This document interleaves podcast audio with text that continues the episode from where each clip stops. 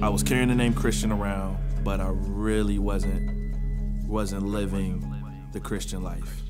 We ended up falling victim to drugs and alcohol. Things just escalated really far. It was painful. Um, watch them waste their life. I started partying and drinking, and I made a lot of mistakes. Got to the point where where it seemed like there was no hope.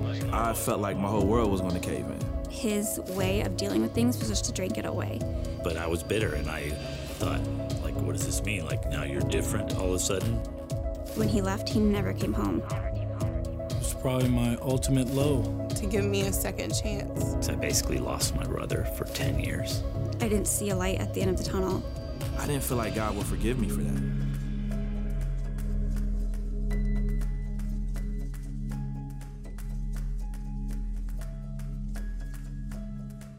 So good to see you guys back this weekend. Before I jump into the message, I just want to announce that this weekend is the sixth anniversary of our Agape campus that we started six years ago in Port au Prince, Haiti. They now run over 1,500 people every weekend. In fact, in spite of all the, all, all the violence, all, all the, just the mess that's been going on in that country, the lack of food, we've been sending food there uh, for the people in the church to get out to the community, water, all the things that have been going on. The church has been growing at a rate of 42%. I mean, that's incredible in the midst of all that turmoil. And there being a beacon, a shining light in the middle of the chaos. One of the things we're most excited is we started a brand new ministry where we identified 25 of the most vulnerable women, and we brought them into a ministry there at the church where they be, they're finding healing emotionally, uh, they're being discipled, they're learning job skills so that they can experience the life that God intended for them to experience. So, could we just celebrate together what's going on down in Port au Prince, Haiti this weekend? And I do want to say something about Jo Dee Messina concert. You may be wondering why are we having a country western artist, you know, come and do a concert at Hope Community Church. Laura and I were in uh, Nashville a few months ago, and we had the opportunity to hear her, and then talk to her. And recently, she has become a Christian. She's accepted Jesus Christ as her Savior. And when she shared the story in her concert of what had happened, I thought we need to hear that at Hope Community Church. And so it's not unusual for us to do something like this. Uh, because we can get people to come to this concert and hear the life changing message of Jesus Christ at the very end. She'll kind of, in a tactfully way, share how God has changed her life. People that will never, will never get to come to a weekend service or even a Christmas Eve service. And so that's why we do these things. Uh, a few years ago, we had a comedian come in. Uh, he had recently become a Christian. He did two shows on a Friday night. We sold out all the seats, $5 a seat. Laura and I bought 20 tickets. So we spent 100 bucks we came, we invited 18 of our neighbors. We all went to a restaurant before, before the 9 o'clock show. They all showed up. Several of them are still here now. One of the couples, both as a result of that, accepted Jesus Christ, and he's on staff with us here at Hope Community Church. So, those are the kinds of things that can happen when we do things like this. So, we have the tickets, they're just $10. There's no way you could go see a Jo Dee Messina concert for $10. $10, this is so you can buy extra ones. And we, we really only want you to come right now if you're going to invite someone. Now, if we have seats toward the end, that's cool but this is really an outreach opportunity. And uh, think about those people that, that, that, you can invite that have gone to concerts with you that they would enjoy something like this. Her band's whole band is coming in. Our own Aaron Pelsu is going to open up for her, and I know how much we love him. So let's just plan on be, getting those tickets and being here. We're going to have a great time. Now, we're in a series we're calling Lost and Found, and as I said last week, it's probably based on the most familiar story that Jesus ever told. It's based on the story of the prodigal son. And last weekend, if you were here, uh, we began by asking the question why do we as Christians, why would we ever go prodigal? Why would we ever leave the home of a loving Heavenly Father who so desires to be in a relationship with us, who wants what is best for us? Why would we ever, ever do that? And if you weren't here, I hope you'll go back and listen to it online at gethope.net. You can listen to the entire message. But this weekend, we're going to shift gears a little bit, and I want to answer two additional questions. Here's the first one after going prodigal, how do we actually return home? What does that look like? And then, second, after returning home, how do we stay home? I mean, we don't want to keep getting down off the altar. If you were here last weekend and going prodigal, we know the disruption, the chaos that brings to our lives. How, how do we actually stay home after we return home? So if you have your Bible, Luke chapter 15, you don't, we're going to put the verses up on the screen. Let me just kind of give you a little uh, preview of the story. It's about a father who has two sons, an older son and a younger son. And one day the younger son walks in and says, Listen, Dad, I would really like my inheritance. I wish you would give me my trust fund so that I can chase my dreams. And it always amazes me that father just says, okay, if you want it, it's yours, because I'm a dad, and that's not exactly how it would have went down. I would have spent 15 minutes trying to change his mind, trying to talk him out of it. I'd gotten my whiting board out. Let me list the 12 reasons that this is a really, really bad idea, right? He doesn't do that. He says, if you want the money, I'll give you the money. So the father gives him his share of the inheritance. Uh, the son stuffs all of his belongings in his backpack and he takes off for some exotic land. I don't know, Bora Bora, Tahiti, Thailand, Fuquay, somewhere like that, right? And he's got a pocket full of money. He's got a head full of dreams. He has dreamed about this moment for months, maybe even years, and it's finally become a reality. And maybe he finds a condo near the beach. It's the ultimate, ultimate bachelor pad, ultimate man cave, walk in humidor with the best cigars, you know, craft beer on tap. And then this is the first phase of going prodigal. I call it the delirious phase. And it's because this is the phase where being prodigal is fun. I mean, let's be honest. We wouldn't get down off the altar and go prodigal if it wasn't fun, right? Right? Now, I grew up in a really, really strict Baptist church. And our pastor used to say things like, There's no fun in sin. And I used to sit there and think, I think he's lying. I think he's lying. Because I go to school every Monday and meet up my friends who didn't go to church all weekend like I did, and they seem like they had a whole lot more fun on their weekend than I had on mine. I mean, let's be honest. There are times when disobedience is an incredible rush. And this is where the son finds himself. He's in this delirious phase, and you know he's got friends coming out of the woodwork. He's hitting the best bars, the hottest nightclubs. He's probably got a girl on each arm, right?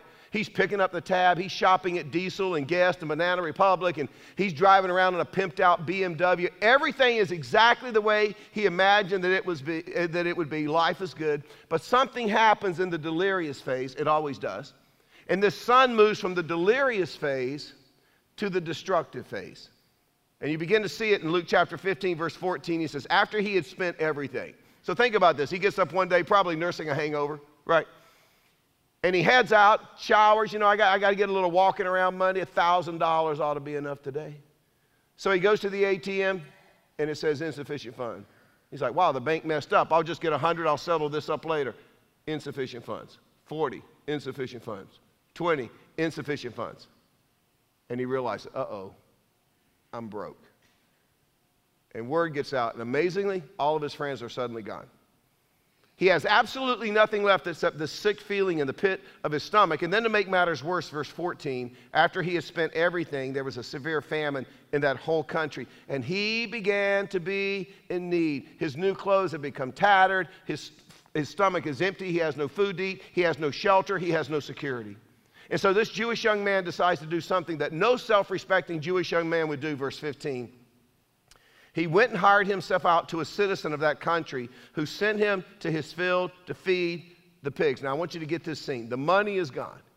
He's taken his Rolex and his jewelry. He's gone to the pawn shop. He's gotten money for those things. He's gone through that money. By now, his beamer's been repossessed. He's lost his condo at the beach. And now he finds himself living and eating and hanging out with the pigs. And as a result, it says in verse 16, he longed to fill his stomach with the pods the pigs were eating. In other words, he's willing to fight these pigs for a few scraps, just for some leftovers. I mean, he literally has gone from living in the penthouse to living in a pig pen. But I love verse 17 because everything starts to change in verse 17 when he came to his senses. When he came to his senses, he said, and maybe, maybe this is the day after He's just leaning up against a post in that old muddy pigsty. And he said, You know what? How many of my father's hired servants have food to spare? Here I'm starving to death. He's thinking, my, my, my dad has servants. They have a wonderful apartment to live in. They have nice clothes to wear. They have plenty of food to eat. And I'm in this pig pen starving to death. And now he's at the third phase of going prodigal. Now he's at the decision phase. And he's got to make a choice. Do I stay or do I go home? And look at what he decided. I will set out and go back to my father. First question after going prodigal, how do we return home? Here's the answer. If you want to return home, first of all, you have to come clean with the Father. You have to come clean with the Father. Did you notice that phrase in verse 17? When he came to his senses. I listen, I've been doing this pastor thing a long time. And I've had to sit back and watch people decide to go prodigal. And often when they come to my office and in their brute honesty, they tell me what they're going to do. I'm thinking there is no way in the world this is going to end well, right? What are they thinking? Here's the problem they're not thinking. In fact, you know what they are? They're temporarily insane. See, they've lost their minds. They're not thinking clearly. They, they don't understand the repercussions of the actions that they're getting ready to take. Now, finally, this young man, when he gets as low as he can go, he finally comes to his senses and he snaps out of his insanity and he remembers, whoa, you know what? Life was pretty good at home with the father. And he thought, this is really dumb. This is stupid. I need to go home. So it says in verse 18, he said, I will set out and go back to the father and say to him. But I, get, I bet you he had a moment before I show you what he said he was going to say to the father. You ever had one of those situations where you knew you'd screwed up? Just imagine, hypothetically, for some of you really good Christians, okay? And you know eventually you're going to have to have that conversation, that come to Jesus meeting. And so you start rehearsing what you're going to say, right? Recently, I had an opportunity to do that.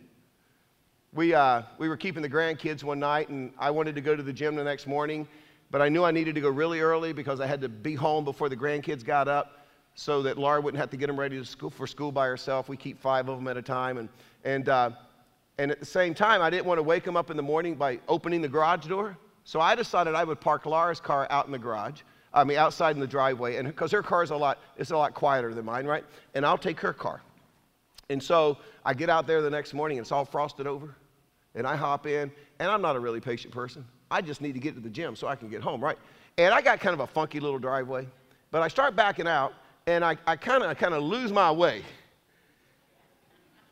And I'm like, and in a cul-de-sac, and I don't really have those curbs. It kind of just kind of slowly slopes down to the street. Can't be that big a deal. I'm sure I will eventually find the street. what I had forgotten was there's a fire hydrant in my lawn right out by the street. So I'm backing out, boom. And I just, you get that sick feeling. And I realized, because I got a little mirror right there, a little screen that shows me what's behind me. I'm like, oh yeah, there's a fire hydrant in my front yard. I didn't even get out. I just kept, I drove on to the gym, got out the gym, went around, looked at it, I'm like, oh man, I'm gonna have to get that fixed. But then I thought, maybe Laura won't see it. Maybe she won't notice. Or if I come up with a plan that I've already got it scheduled to get fixed and tell her, oh, that's a much better. So I take her car home, put it in the garage, shut the door, get in my car and go to work.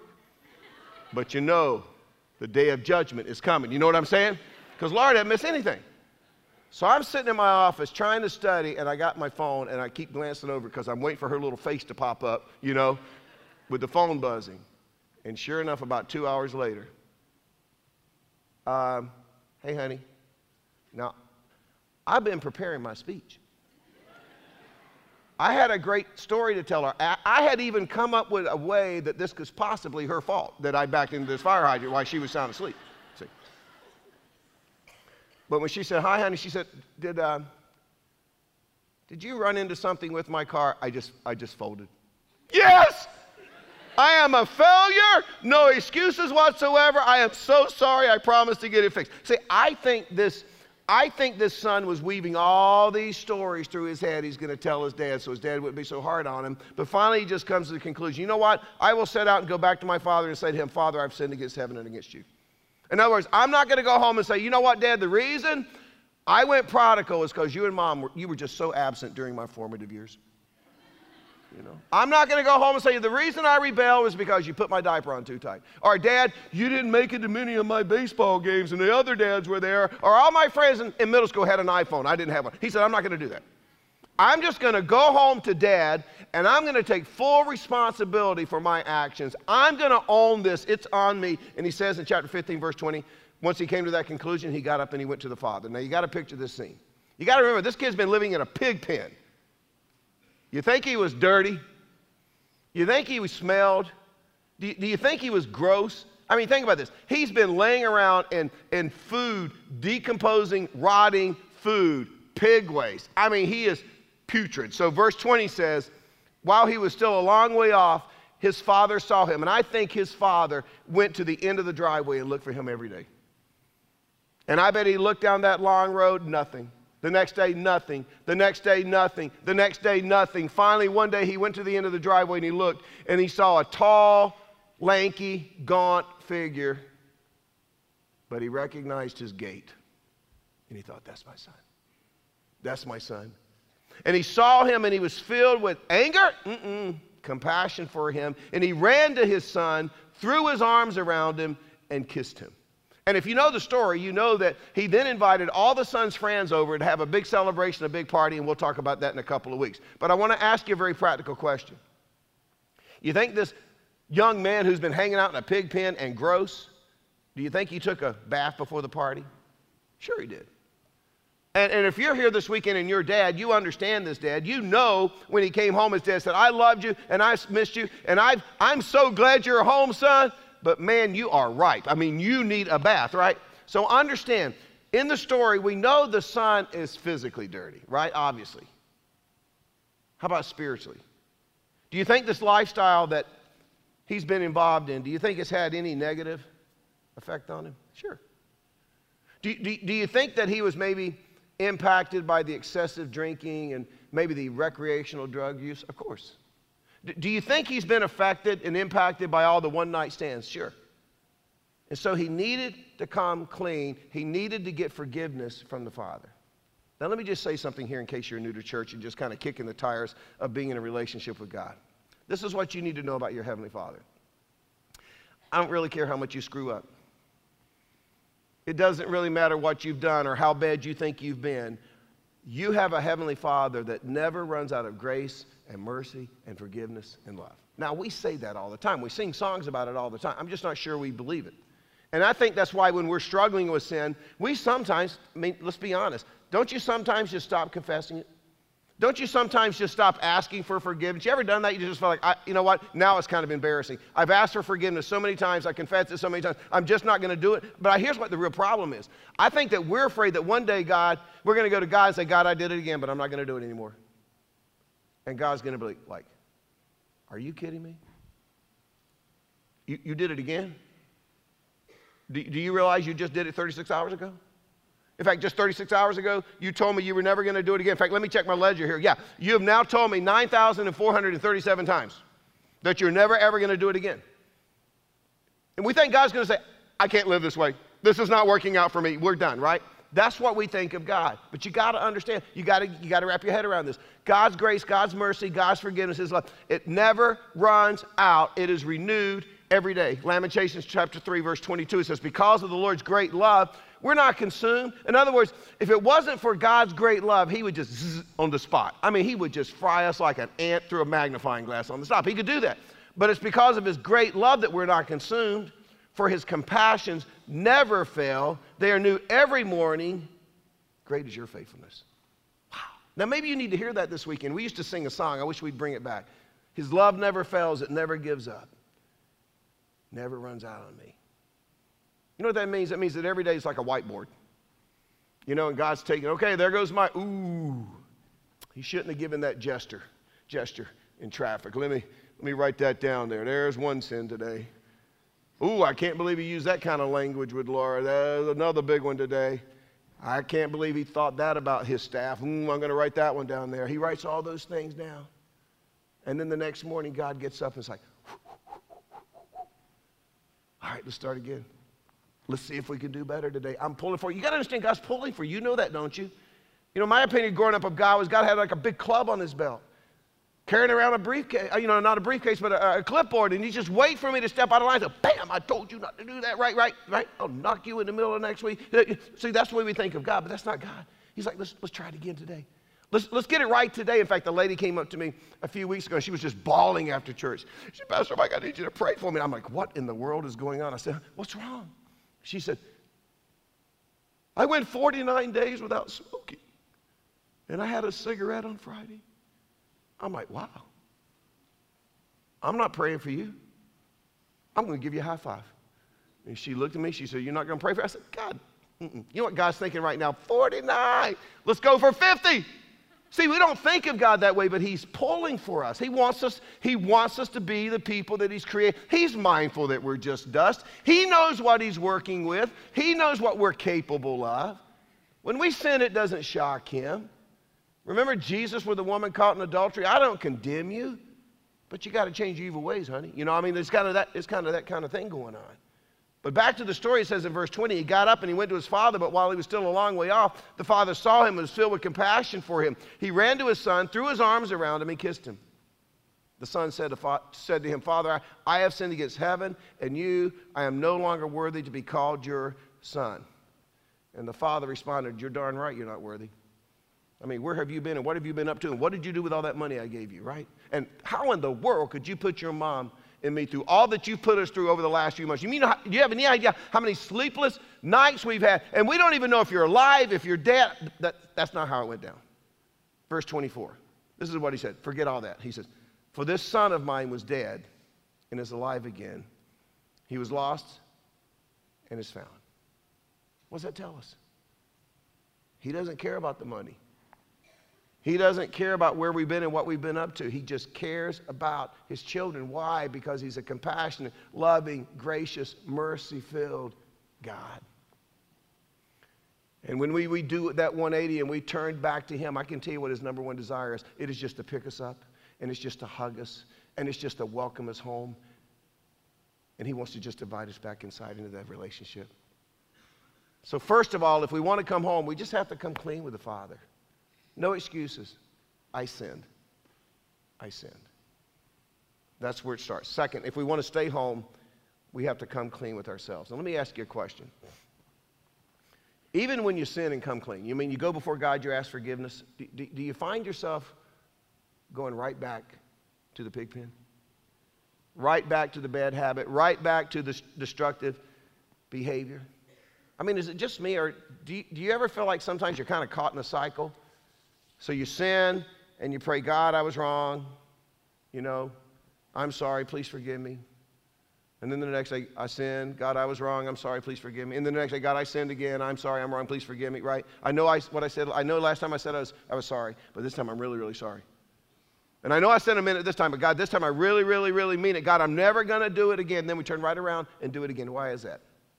Why does that happen? Well, it's because sometimes as Christians, there are areas of our life where we just kind of allow Satan to roam freely in our lives, to wreak havoc in our lives. And Satan establishes what the Bible calls our strongholds.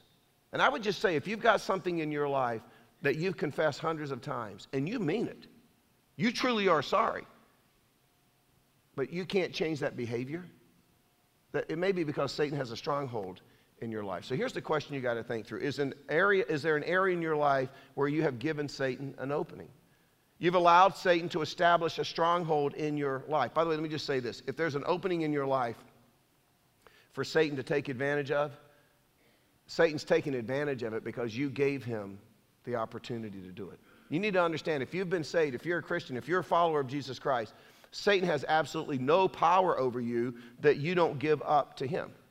In fact, often we're, we're the problem because we give Satan the opening. I've, I've heard people say, you know, if my husband ever did that, if my wife ever did that, I would never, ever forgive him.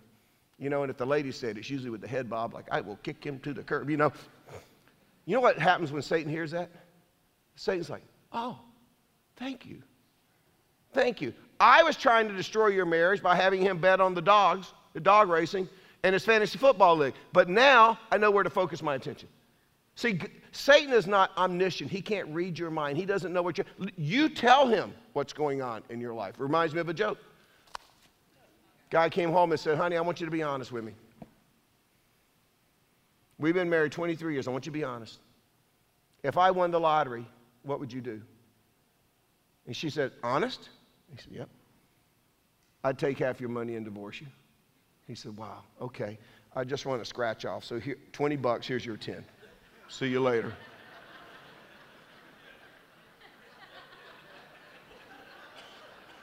That would be an opening. See.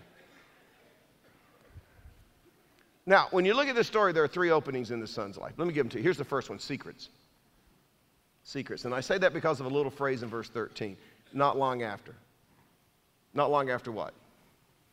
Not long after he had asked for his money. Not long after he'd asked for an inheritance. Within a few days, I'm assuming by the way the story reads, he is gone. What does that tell you? It tells you he's been planning this for a while.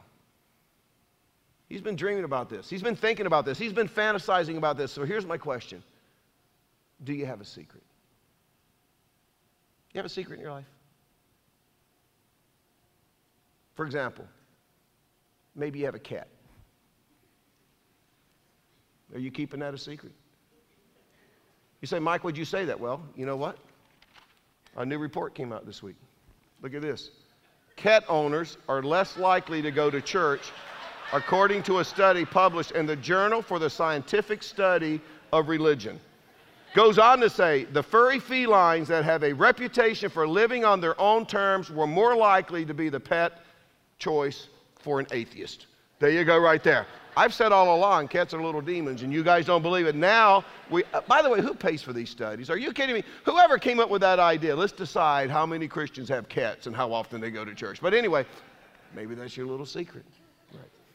But back to the story. Do you know what the son's secret was?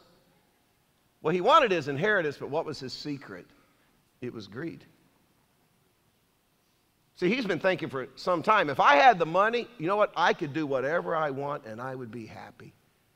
He's been thinking about it. He's been dreaming about it. He's been fantasizing about what it would be like. And one day, he got his money and he got to figure it out. And he realized that bought him a boatload of grief. And let me just say this in the same way if you have a secret in your heart, inevitably it'll come out and it will bring you a boatload of grief. Let me show you an example of a disciple that had a secret.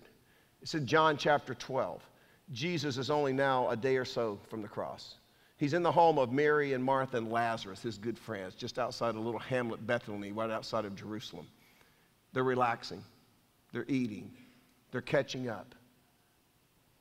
And Mary, in the middle of this, rushes into the room where Jesus is, breaks this vial, uh, this, this, this, this the container of expensive perfume. It's called nard and she pours it all over Jesus' feet and she wipes it with her hair. Really, she's anointing him. Think about this. He carried, he, he's just a few hours. Jesus carried the aroma of this perfume all the way to the cross.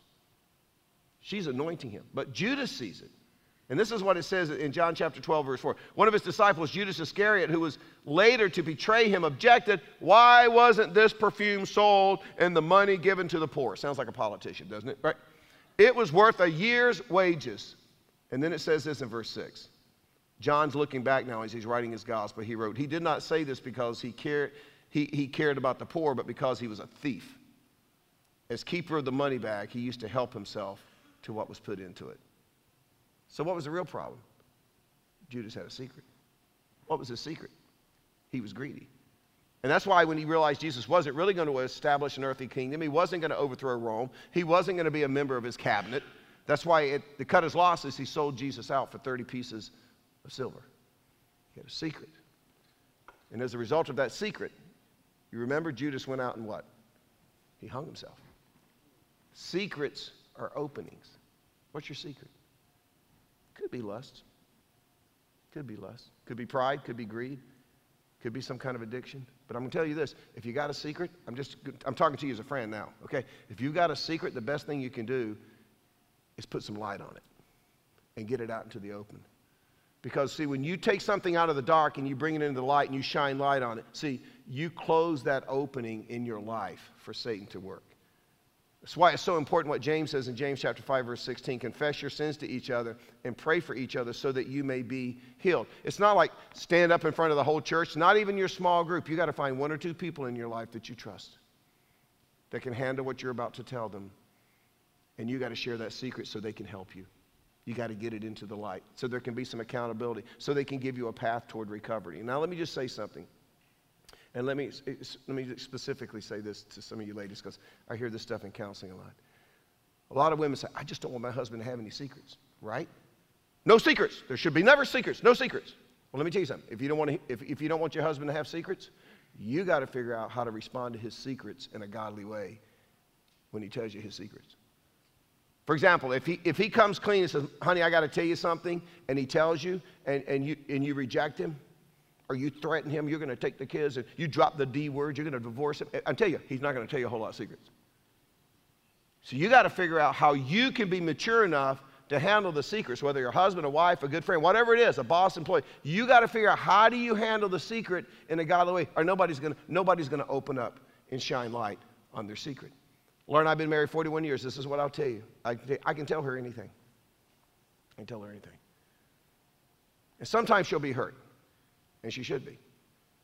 And sometimes she'll be angry, and she should be. But I'll tell you this when the dust settles, her attitude is going to be okay, where do we go from here? How do we get through this together? That's what James 5:16 is talking about. Confess your sins to each other and pray for each other so that you may be healed, so that you may be set free, so that you may be made whole. But you got to close that opening, and one of the ways you close that opening is you got to bring the secret into the light. Here's the second opening sin. You go back to the story, you notice in verse 13, he squandered his wealth in wild living. Now, what does that mean? It means as a result, because of a few moments of pleasure, all of his inheritance is gone. It's gone forever. He never can get it back. But here's my point. If you have a sin in your life and you know it's a sin and you don't even confess it, you're just tolerating it because you kind of enjoy it. I'm telling you, it's an opening. It's an opening. So here's a big question Do you have a sin in your life that you're tolerating? You know it's wrong. You don't have to hear me talk about it. You know it's wrong. But you've just decided, in your case, it is acceptable sin. Or maybe you're thinking, you know, it's just a small sin. Can't be that big a deal. Let me tell you something. Those small little cute sins that we nurture, they grow up to be 250 pound gorilla sized sins that'll eventually eat your lunch. They'll destroy you. Sow a thought, reap an act, sow an act, reap your habit, sow a habit, reap your character sow your character, reap your destiny. You got to deal with it. Regardless of how small, you got to get rid of it. If it's just there and you're just tolerating, I'm telling you, you're giving an opening in your life for Satan to wreak havoc in your life. So deal with it. Get it out of your life. Here's the third one shame. You think this guy was suffering, this kid was suffering from shame when he returned? I mean, as I said, his inheritance is gone. He can't get it back. Don't you know he's ashamed? I mean, don't you know at the end of the day he's embarrassed about that? When he went into town to the Walmart, do you think people whispered behind his back? How about when he went to the temple? Churches are the worst, aren't they? I've often said the church is the only army that shoots its wounded. You think he went to the temple? You don't think they were whispering? That's him. That's him. Did you hear about what he did? Yeah, he's ashamed. He's embarrassed, right? So, what do you do about the shame? Well, let me show you a verse. Hebrews chapter 12, verse 2. Let us fix our eyes on Jesus, the author and perfecter of faith, who for the joy set before him endured the cross, scorning. It's interesting, the Greek word could also be translated despising. So let's read it that way. For the joy set before him, in other words, because he knew what it was going to accomplish, he endured the cross, despising its shame.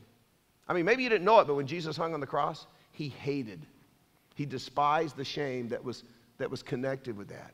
But even though he hated the shame, he endured, he moved forward.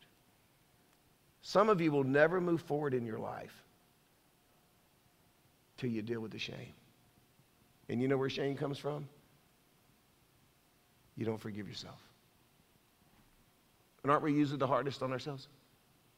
Have you ever thought how arrogant and prideful it is to think that the God, the creator of the universe, who we actually sinned against, is willing to forgive us?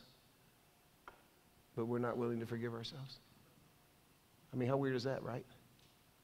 So as we wrap up this weekend, I mean, you got a choice to make. See, we can ignore our secrets.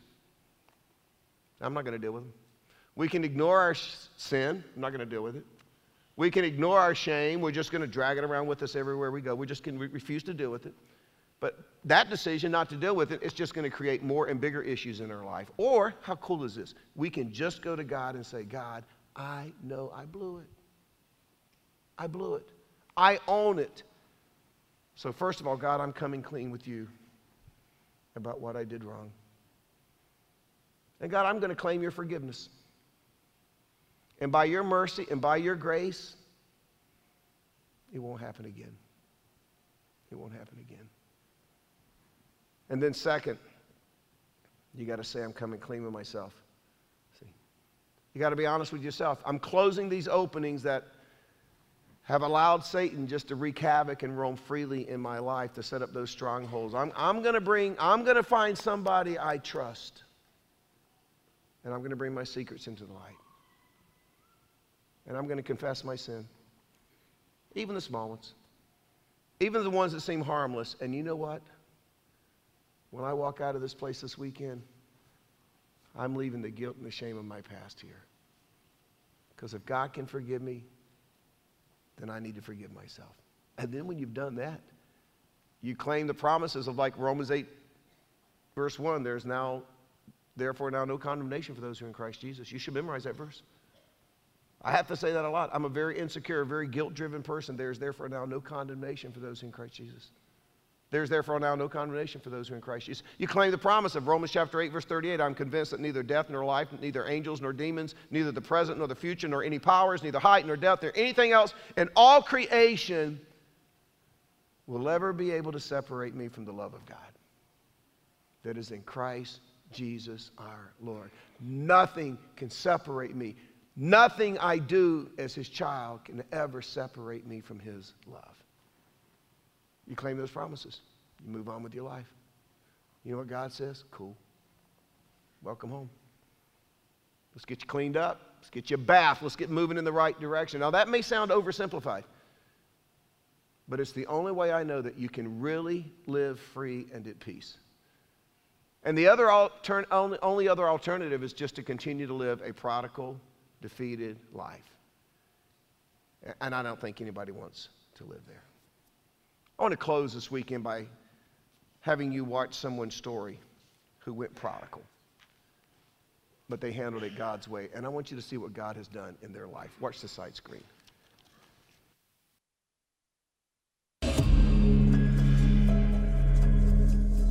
When I was in high school, I was really making some poor decisions. Um, I was carrying the name Christian around, but I really wasn't wasn't living the Christian life. Um, and and that started with uh, I really got girl crazy. And when I mean girl crazy, um, there was a period of two three years where I just wanted to have sex all the time. The the crazy part about this is my my parents didn't know I was living this lifestyle, so it was like I was living one way when I'm at home and another way as soon as I walked out the house. I met one girl and I was I was being pretty promiscuous at this time, but I met one girl and we started getting serious and she ends up getting pregnant. And I felt like my whole world was going to cave in. We made a really poor choice in this moment. Um, we decided to abort that baby. And um, I just remember, man, like feeling just horrible. Like every morning I would wake up for months and I couldn't tell anybody. You know, uh, it was actually years before I told anybody about that. And um, I didn't feel like God would forgive me for that. It was one of those things that, quite frankly, you don't think you ever can recover from. You can't help but think, man, I wonder what, you know, five years after, man, he would be going to kindergarten or she would be going to kindergarten right now. Or, you know, some of those things. I mean, at this point, you'd be graduating from college. Like, I walked around with just guilt and hurt and anguish uh, and pain. Um, I didn't trust people. Um, it's like when you're hiding a big secret, you feel like, man, somebody's gonna find out about this. And that was just my fear and my worry for so long. And um, it wasn't until you know I got into my adult years, and I really truly given my life to the Lord at that point, that I began to feel a sense of peace from that situation, um, and I could feel God healing me um, from the the hurt and pain that I had. It took me a while to get over that. It took me a while to to to really embrace the truth that God really does forgive us of all of our sins, even when we hit our lowest point.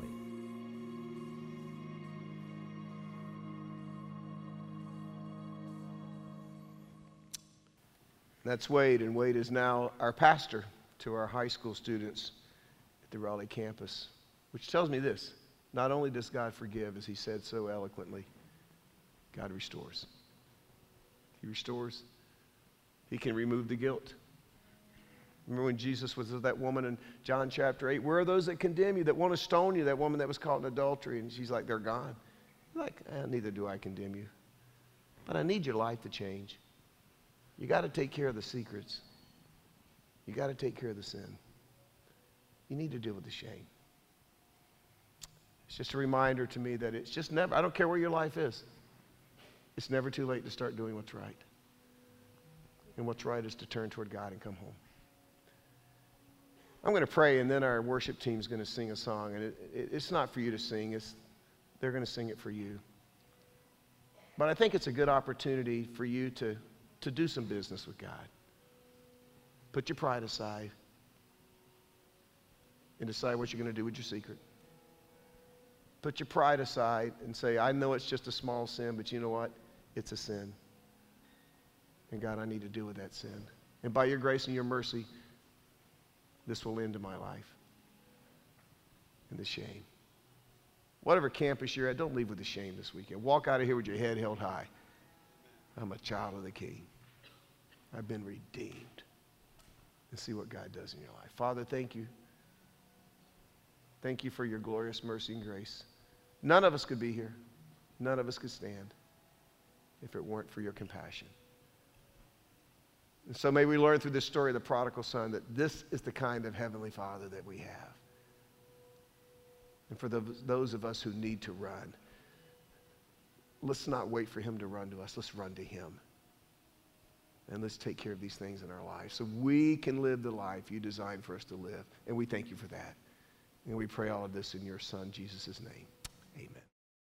Thank you so much for joining us for this week's message. We are so excited to be a small part of all the great things that God is doing in and through your life. If you would like to take the next step in your spiritual journey, download the Hope app to find out ways to connect, opportunities to serve, and other resources. And if you'd like to contribute financially to our vision of reaching the triangle and changing the world, visit us at gethope.net/giving. Thank you for your commitment to resourcing hope as we love people where they are and encourage them to grow in their relationship with Jesus.